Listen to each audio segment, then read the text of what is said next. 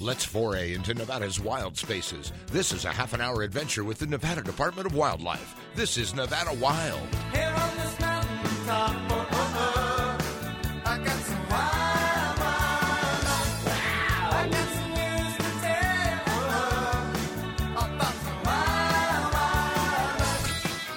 Welcome to Nevada Wild, brought to you by the Nevada Department of Wildlife. I'm Ashley Sanchez, joined by your one and only co host, Aaron Keller. And we also have our game biologist, Mike Cox, here. Always great to have you, Mike. Good afternoon, both of you. Thank you. And um, we wanted to bring you in today because there's a, there's some videos that have been circulating on social media and through our email. We've been sharing it, and we'll be sharing it soon on our Facebook page. So be sure to look out. But um, of a capture of bighorn sheep that we did in partnership with Utah. Yes, with Utah Division of Wildlife Resources. It occurred last week in the east and Stillwater ranges, northeast of Fallon, east of Lovelock. Um, and we shared some desert bighorn sheep for Utah to start a new herd Oh wow! over just west of Beaver, Utah. Wow. So this is huge for them because that's going to rebuild populations or build populations. Yeah, it was a um, mountain range that probably hasn't had sheep for you know over 100 years, and they've worked really hard with the uh, local livestock industry and the Bureau of Land Management uh, get all on the same page and get everybody's support and approval to restore bighorn sheep. And then we're able, we have a big enough population that we're able to help them with that by doing the relocation. Yeah, we're, you know, the Stillwater Range is a story in itself where we put a lot of effort into that herd 20, 30 years ago, and it just never built up. Um, and our translocations seemed like they were unsuccessful. And then, um, with the help of our local staff in Fallon, the biologist there, Jason Salisbury, some some key water developments and some treatments uh, to remove some of the pinyon juniper.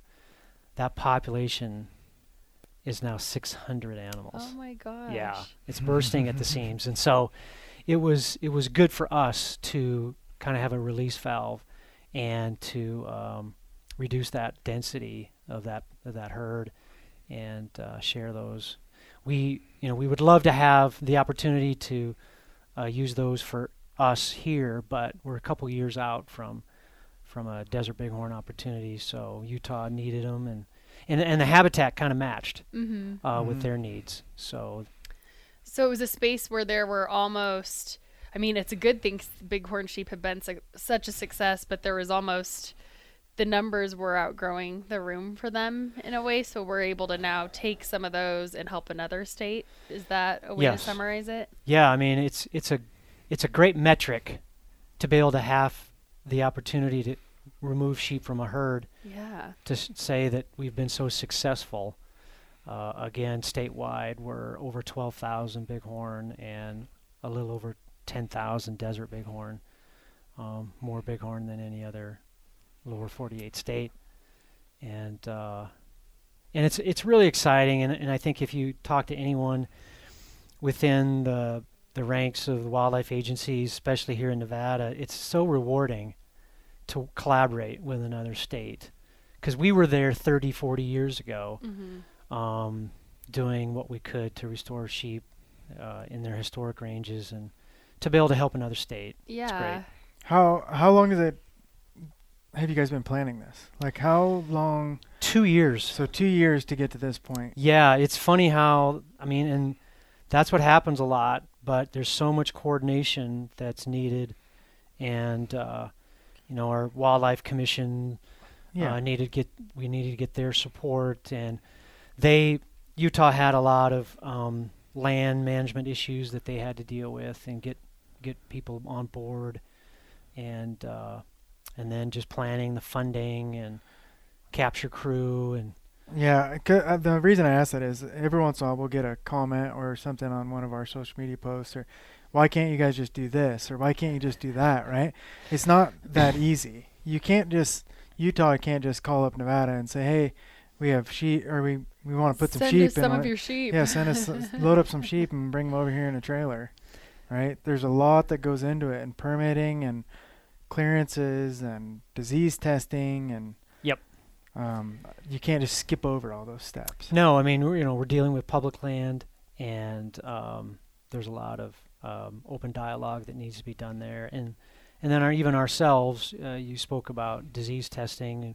We have a requirement that we've placed upon ourselves, which most states have, that anytime we move bighorn sheep, um, we're going to pre-sample, pre-test the herd to make sure that um, it doesn't have any nasty pathogens that we're concerned Right. about that cause disease. Just want to be responsible. Yep. Right. And so we had that capture occur in early October. Um, you know, just just about three three and a half weeks before we did this capture, and uh, everything was po- uh, negative, so everything was good on that end. Right. And uh, And so you're capturing those sheep and sa- sampling some of those sheep before you're even capturing them for to be transplanted. yeah, subset. Um, I don't know if I even realized Wow. that. That's it's a, and, and there's a lot. cool. So there's a lot of moving parts. Mm-hmm. Um, Aaron, you're right, and uh, the public only sees sometimes the the final. And that video, um, actually, you're going to show it is way cool, and that is the final liberation of the Mhm. sheep at the base of the Mineral Mountains in Utah. But there's a lot that that culminates into that that yeah, final. that's why it was excitement. so cool. Right. Such a good video, and it was done by Utah because it was during the release. But it just, it is like that moment of they're being released into their new habitat. Yeah, I've been new on a few releases of new populations of sheep, and looking back on it, it was really special to Mhm. to be part of that release. And so those people that were there for Utah, they're gonna forever remember be able to say like, "Hey, I remember when those 51 sheep got released right there." yeah, they ha- and they had over 50 people on the first day of the release. oh Right. wow. Yeah, there was two two days of release. We um, we had a goal of 50 animals, and we ended up um, sharing 51.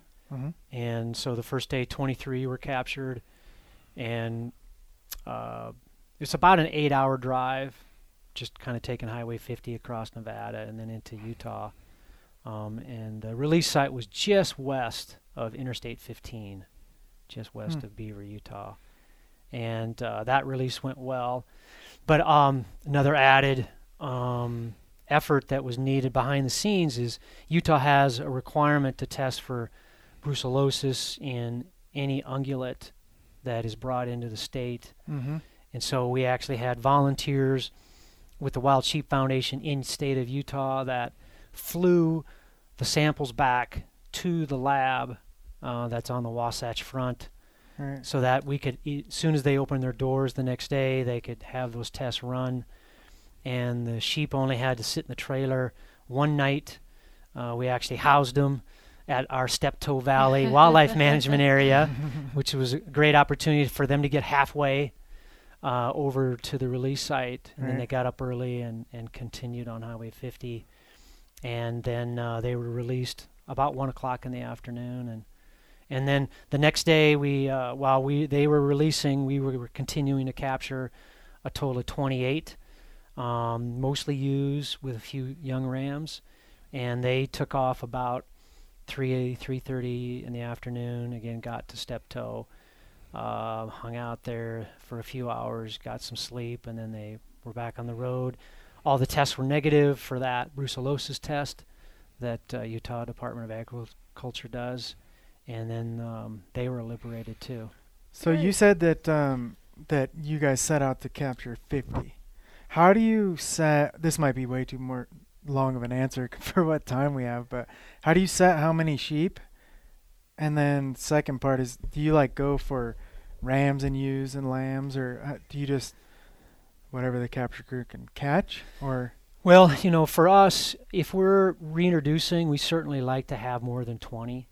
Okay. And um, Utah felt that they it's a great chunk of habitat, and let's just get it done. And so Mhm. we agreed to 50, which is a big compliment. Um, but we've got, you know, like I said, 600 on the East Range and Stillwater um, herds. So, in terms of uh, complement of the sexes. Definitely, we want more baby makers, more ewes, Right. but uh, we all take, we always take the attendant lambs um, that are with their moms, Right. and then we we gave them uh, eight or nine rams, hmm um, and so um, their uh, uh, ungulates are they live a polygamy system, so they're polygamous. So it only takes a few rams to uh, breed all the ewes, and so we definitely um, wanted to give them a few, but not not Okay. not that many. Yeah. So as they come in, then you're just telling them like, all right, more ewes, more ewes. Yeah, Hey, here's a ram. and okay, typically this time of year, a lot of the young rams are kind of uh, off by themselves a All little right. bit, but there's sometimes a few of them with the with the ewe lamb groups, and uh, the crew did great. Uh, we distributed the capture across probably a 30 mile swath of the East Range and Stillwaters, kind of taking a few here and there. Yeah. When makes you sense. say crew, who are you referring? Like, who all is a part of this? Yeah, and, and crew. we have uh, what I call aerial cowboys. Aerial cowboys. and so exciting. been it's kind of the standard now west wide to use a helicopter uh, with a, with a pilot gunner and a mugger uh, they shoot a net out of a net gun which is a modified 308 rifle um, with a canister on the end they shoot blanks um, and there's weights there's four weights on the corners of about a nine foot net and so the capture crew is first searching for the animals. Once they find the animals on the hillside, they'll they'll fly into position, moving the animals uphill, and when they're at the slowest speed that they can be, which is going uphill and then turning, that's when they shoot. Typically, shoot the net. Uh, sometimes they'll get two, maybe three in the net at once, and then they they jump out, hover over the ground. Uh, the mugger will immediately blindfold the animal, um, really calms them down. Then they hobble the, all four legs together. They uh, take a, a, a temperature on the mountain and they place them in a sling bag uh, that is then attached to cables that are slung under the helicopter. And then they typically come back in with three or four animals at a time to our base camp. So uh, the helicopter capture crew did a great job. We've been working with them for almost a decade, Nice. and uh, yeah, it's they're a huge key component to the Mhm. success. And then um, when you're actually on the ground with the capture, I guess The base camp. Base, Base camp. camp. yeah. That's the word. That's what I was looking for Yeah. on the ground. Um, That's where we had a great group of volunteers. so that's volunteers and yeah, we had employees. teams that were matched with with uh, seasoned veteran biologists and Yeah. and volunteers, and they would carry the animals once they were dropped safely and very gently onto the ground. We weigh them, and we we uh, process them, uh, collect some samples. Uh, we place a collar on them and uh, an identification tag, and we look at their vitals, their heart rate, their respiratory rate, and, uh, and then their. Um, we actually gave them a sedative. Um, so anything over about a three or four hour ride in a trailer, um, we like to kind of takes the edge off of the yeah, animals. it's probably better for them. Yeah, and so West Wide, the veterinarians have come up with a, a drug called haloperidol, and uh, that that uh, gives them the opportunity to just kind of chill out in the trailer, and because the next morning they're up, alert, and uh, but most of the traveling is done, and and uh, they're in great shape. Mm-hmm. Awesome. Well, I want to get into all of this when we get back, but we are out of time for the first half of the show. You are listening to Nevada Wild.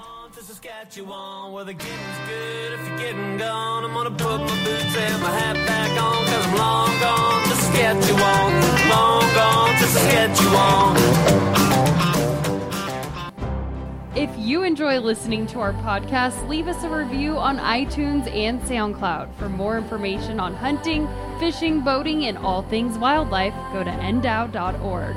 Now, back to the show. Welcome back to Nevada Wild. We are here today with Mike Cox, our one of our game division biologists, Staff specialist. staff specialist. I was just Bighorn trying to- dude. I'm Bighorn sorry, I was sheep. trying to simple simplify it, but he is a staff specialist, so he's big in the bighorn sheep world. Yep. And um, we were we talked a little bit about volunteers before going into the break. You said that made up a huge part of the crew that was out there doing this bighorn sheep capture. Um, so this is, I mean, this is an ongoing thing where we're always looking for volunteers, and what an opportunity for them to volunteer if they want to get involved.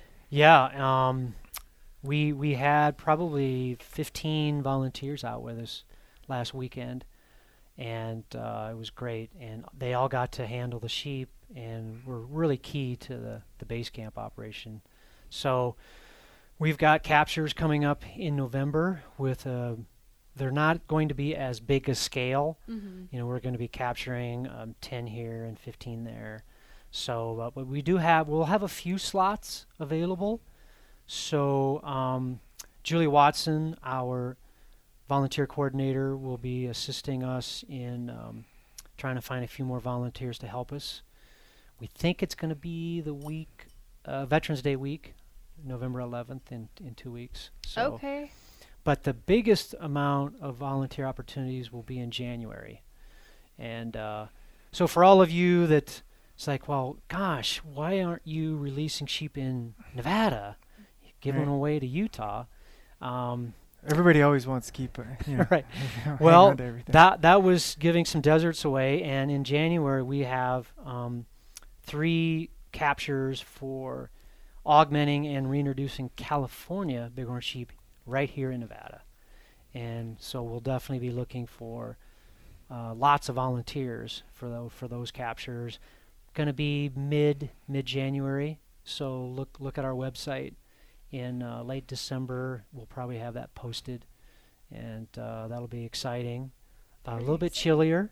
mm-hmm. Bundle up, Yeah. prepare ahead of time. So how does that work then for scheduling wise? If it's in November for the next capture, but then all the way till Jan, is that just the capture crew and the moving parts of all that? Yeah, there's there's a timing of a lot of things. Um, again, uh, people may not realize, uh, you know, we're really concerned, and we do don't want to put any undue stress on the animals. Uh-huh. And so, we have um, the the rut or the Oh, breeding yeah. season, and then we have the pregnancy of those ewes, and we never want to be touching ewes in that last um, semester of their of their trimester of pregnancy. Uh, they have a six month gestation period. So the deserts give birth earlier, so we want to be able to capture deserts earlier in October and November. And then we have a little bit more time to capture our Rocky Mountain and California bighorn because they don't give birth until April, May. And so we'll, we'll uh, still be in a safe zone and not being affected. Um, yeah, makes sense. those pregnant ewes. Plus, we have some hunts. Um, we want to avoid, you know, elk hunters, deer hunters, and sheep hunters that are out there, and try not to fly over anyone. Right, it's not just sheep out there, right? We have a bunch of different things. Yeah. So it's amazing that uh, there is, uh, you know, we talked about the coordination of trying to make it work, make it work for everybody. right. So, uh, but yeah, it's going to be exciting. Um, we've got s- the California Bighorn captures will occur in Humboldt County, and then we have an augmentation in um, Washoe, northern Washoe, and in um, Humboldt County, and uh, we're excited about that. And then we've been working for years to assist, kind of like Utah. Um, people go up to Pyramid Lake and play. A great place to play. Well, uh, we are collaborating with the Pyramid Lake Paiute tribe and reintroducing bighorn sheep to the lake range for the first time ever. that is huge. And the last time, you know, um, we had um, explorers. Um, John C. Fremont Mm-hmm. wrote about seeing a plethora of bighorn throughout the lake range when he traveled through in the 1800s. And so we're excited to restore sheep there, and they're excited to build a bighorn sheep management program. And uh, it's just uh, been a great collaborative effort. So that's the one in January then. That's one of the one- three in That is January. so cool. And then the other two will be um, on BLM lands again in, in northern northwestern. And you said that's California. California bighorn sheep. Okay, not Yep. the Rocky Mountain. Yeah, we don't have any Rocky Mountain captures uh, Okay, slated. gotcha. So, and then it's just by you could head to ndow.org, go to our volunteer opportunities. Is that the page this will listed be listed on along with all of our other opportunities? And these are pretty sought after slots, though. This is huge. So. Not very many opportunities in life to get your hands on a live bighorn sheep, Yeah. right? I mean, you can go hunt for bighorn sheep, and some some people do that, but to actually touch a live one and be a part of the process of like And- testing it, making sure it's healthy, sampling it. it. is just it's so very cool. unique. Yeah, Uh, yeah, to I, feel the first time you feel a bighorn sheep's horn, and you can feel the heat that comes off their horn is it's crazy. Just the amount of facts and stuff you learn just being around Mike and the crew, and there's so many cool parts to it that yeah, I would recommend anybody that wants to get out there, take a day off work, and yeah, bring your family out. Mhm. Um, so anyway, it's I I I love it. I've been doing this for 26 years, and um, you can't keep me away. yeah. I show up even with uh, crutches. Oh, no. right. Yeah, yeah, Yeah. there it's it's pretty awesome. I went. It's. I was just telling Aaron that I've been here two years now, which it feels like I just started here. But I went in my first year on a capture, and I realized it hasn't been since then. So I have to get back out this year because it was a really, really cool experience. Right. And then, um, oh, what were you gonna say, Mike? Well, I wanted to touch on. Um, so yes, it's the translocations. They're they're really neat to do. A lot of work involved, Mm-hmm. but we take them really really serious, and we don't we don't want to put sheep in a place where they're not going to be successful. mm-hmm. And um, there's lots of challenges out there on the landscape. So we always look first in our toolbox to if we have populations that are bursting at the seams, um, they're they're drinking a lot of water out of their guzzlers. In some and then in some instances they drink them dry. Mm-hmm. Um, and to uh, to move some of those as those densities, those herds build. But uh, sometimes we don't have a good, uh, long-term, safe place where uh, we've got enough resources and we don't have disease issues, and so sometimes we we have we use our other management tool uh, of harvest, and so we we've had uh, bighorn ewe harvest for about five years now, and um, we will use those if we can't find a good suitable home for these populations that are that are um, you know above five six hundred animals like the Stillwaters. Mm-hmm. So, uh, but we use both, and um, uh, so we've got some opportunities down the road, but for deserts, and we're kind of waiting for some things to happen and and some approval processes. But Mhm. uh, uh, we're going to continue to uh, do both in managing our herds uh, responsibly. Right, t- over ten thousand deserts in Nevada now. That's not a small number. So you're you're there's a lot of moving parts. A lot of stars need to align to get something to pull off. Whether that's the ewe hunts or moving them, right? Yeah, and we want to keep um, a safe distance from uh, domestic sheep, and and then you know, uh, if you drive around Nevada, it's amazing. Uh, there's lots of little farm flocks that people have, um, you know, whether they're pets or what have you, and Yeah. so we're we're trying to avoid the potential interaction uh, and the potential disease transmission. So uh, so anyway, there's a lot of work to be had, um, and we want to continue to. Um, see more sheep in more places in Nevada for everyone to enjoy.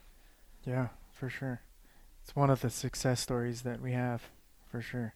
Our state animal. And it's still It going. is our state animal too. Yeah. Well, when y- and you look at our habitat, like the habitat that Utah has, it's just so well suited. It's rocky, it's nasty. Um, it may not be suited for other animals that need a bit more forage, like an elk or a deer, and uh, they they are so well designed physiologically to deal with the uh, limited water resources that we have, and so uh, Nevada was built for bighorn. for sheep. bighorn. Yeah. Yep. Yep. And now they're hopefully this um this recent release we did in Utah is gonna help with their Yeah, we're always Population, excited yeah. to hear how things are going.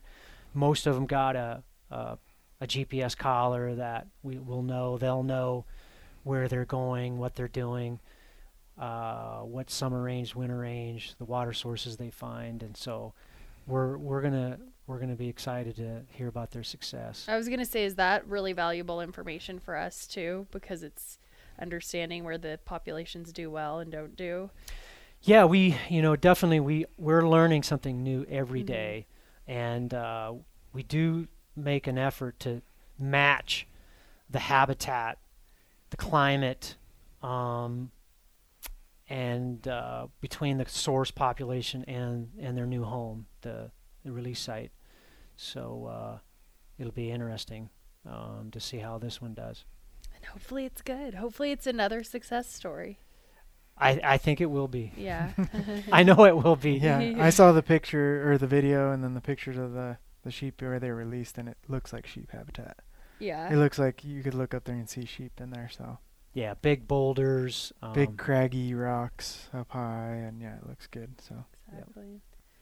Well, we're on to our last minute. Anything else you want to say before we wrap this up? I, you know, I want to thank, um, as always. In fact, I have a check here uh, that that we just got in today from one of our sportsmen's groups, one of our conservation groups that are dedicated to bighorn sheep, and much of what we do is um, fueled by their um, donations, and and and so just give a big shout out to all the bighorn support groups that we have.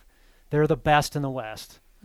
There's no other state that has as much support um, that uh, provides us the ability to do the success and, and have the success that we've had. yeah, we're very lucky to have those groups, and not just for bighorn sheep, but they, you know, the the money that they put back to conservation benefits all wildlife. Yeah, and they're big into so many other arenas like w- uh, wildfire restoration, Right. you name it. So Yep.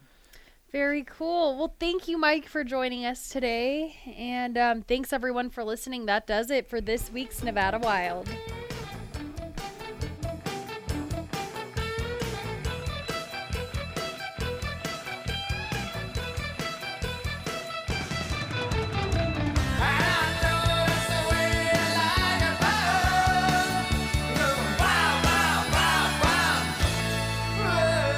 Us again next week for our next adventure, Nevada Wild. It's a production of the Nevada Department of Wildlife.